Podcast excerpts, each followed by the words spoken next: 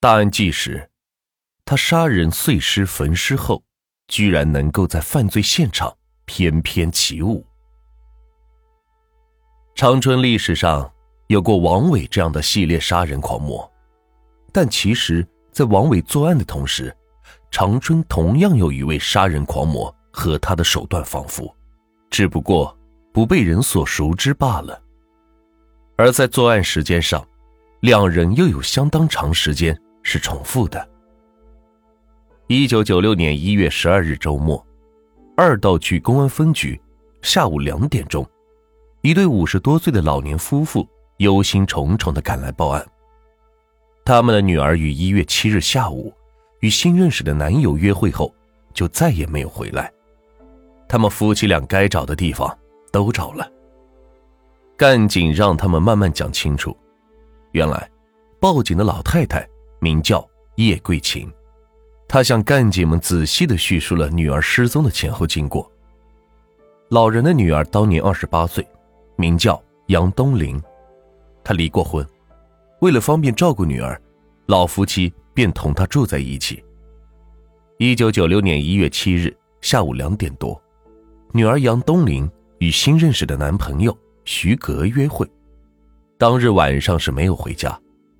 老太太以前听女儿说过，这个男友是在舞厅认识的，离过婚，家里有一个女儿五岁，人挺本分的。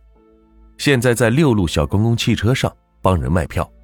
约会这天，老太太暗中到公交车附近见了这名未来的姑爷，亲眼见女儿随他走了。一月七日晚，老夫妻俩盼着女儿第二天归来，可一月八日晚仍是不见女儿踪影。这一下，老两口是慌神了。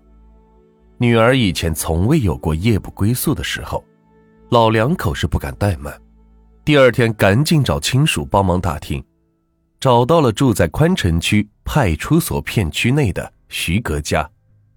敲开徐格的家门，只见屋内只有徐格一个人在家。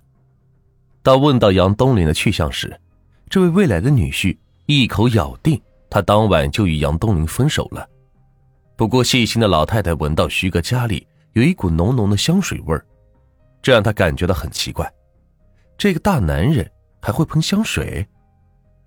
老太太还讲了一个值得深思的情况：杨东林有 BP 机，杨家也有 BP 机。杨东林有事不回家，也该打个招呼告诉父母，以免父母挂念。但杨东林从失踪至今五天了，一个传呼也没有打过。这时，老太太的心里升起了一丝不祥的预感。民警们了解情况后。立即分析案情，分头行动。一方面向我市各公安分局治安科刑警队打电话询问有没有发现无名女士；另一方面，从速派人传唤嫌犯徐格。一九九六年一月十二日下午两点四十五分，两名侦查员驾车载着杨东林的父母直奔斯大林街，在友谊店商店门口，杨父杨母。隐蔽在人流中，两名侦查员在一旁等公交车，时间是一分一秒的流逝，六路小公共汽车也是一辆又一辆的驶过去。下午三点十五分整，目标即 A 三七五八六号，六号小公共汽车来到了友谊商店门前，养父养母向侦查员发出信号，徐格在车内。两名侦查员是挥手截住了小公共汽车，车内的乘客较多，卖票人站在脚踏板上卖票，两个侦查员是一前一后的夹住卖票人。侦查员胡凯轻声叫道：“徐格。”卖票人是下意识的嗯了一声，两只手枪迅速的顶住徐格的腰，徐格被铐上手铐，押上警车。在刑警队办公室内。警方开始对徐格的第一次审讯。徐哥，男，二十八岁，长春市水泵厂工人，住在杨家崴子派出所片区内。在询问到家庭关系时，该人称与前妻生有女儿，已经五岁，与现在的妻子祖某于九五年八月一日结婚。侦查员单刀直入：“最近有没有和别的女人谈恋爱？”徐哥马上承认错误：“我对不起我的妻子，我错了，我是和一个叫杨东林的女人有过接触。”接着，徐哥交代了认识杨东林的过程。一九九五年年末，在铁路文化宫跳舞时，徐哥认识了杨东林。当时已与现在的妻子祖某结婚数月的徐哥，谎称自己是离了婚，没有再婚，要和杨东林处对象。很快便夺得了离婚独居的杨东林的好感。此后，两人是接触逐渐是多了起来。一九九六年一月七日上午，徐哥在六路小公共汽车帮别人卖票，下午没事便打传呼寻找杨东林。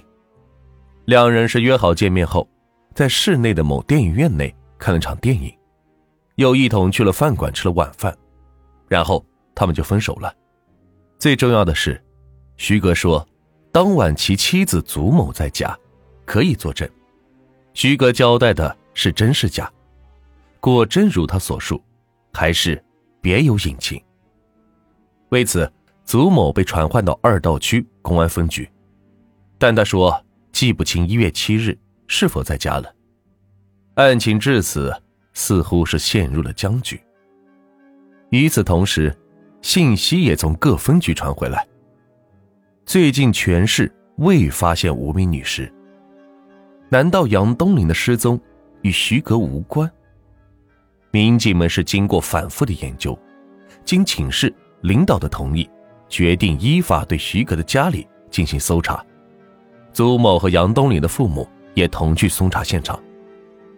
六名侦查人员仔仔细细的把徐格的家里是搜了个遍，最终发现两个物件是非常的可疑：一把匕首上带着一根三十厘米长的头发，一条女士断背长裤。平整的藏在床下，剪着齐耳短发的祖某显然不可能有三十厘米长的长发，而据杨东林的父母证实，杨东林留的是披肩长发，头发有三十厘米长。面对这条女裤，祖母流泪了。平日对自己信誓旦旦的丈夫，果真还与别的女人有往来，而且还把人家的裤子藏到家里来。丈夫背着自己都不知道干了些什么。祖某的变化没有逃过侦查员的眼睛。这条女裤是谁的？祖某毫不迟疑的回答：“是我的。”那你穿上试试。谎言立即是被戳穿了。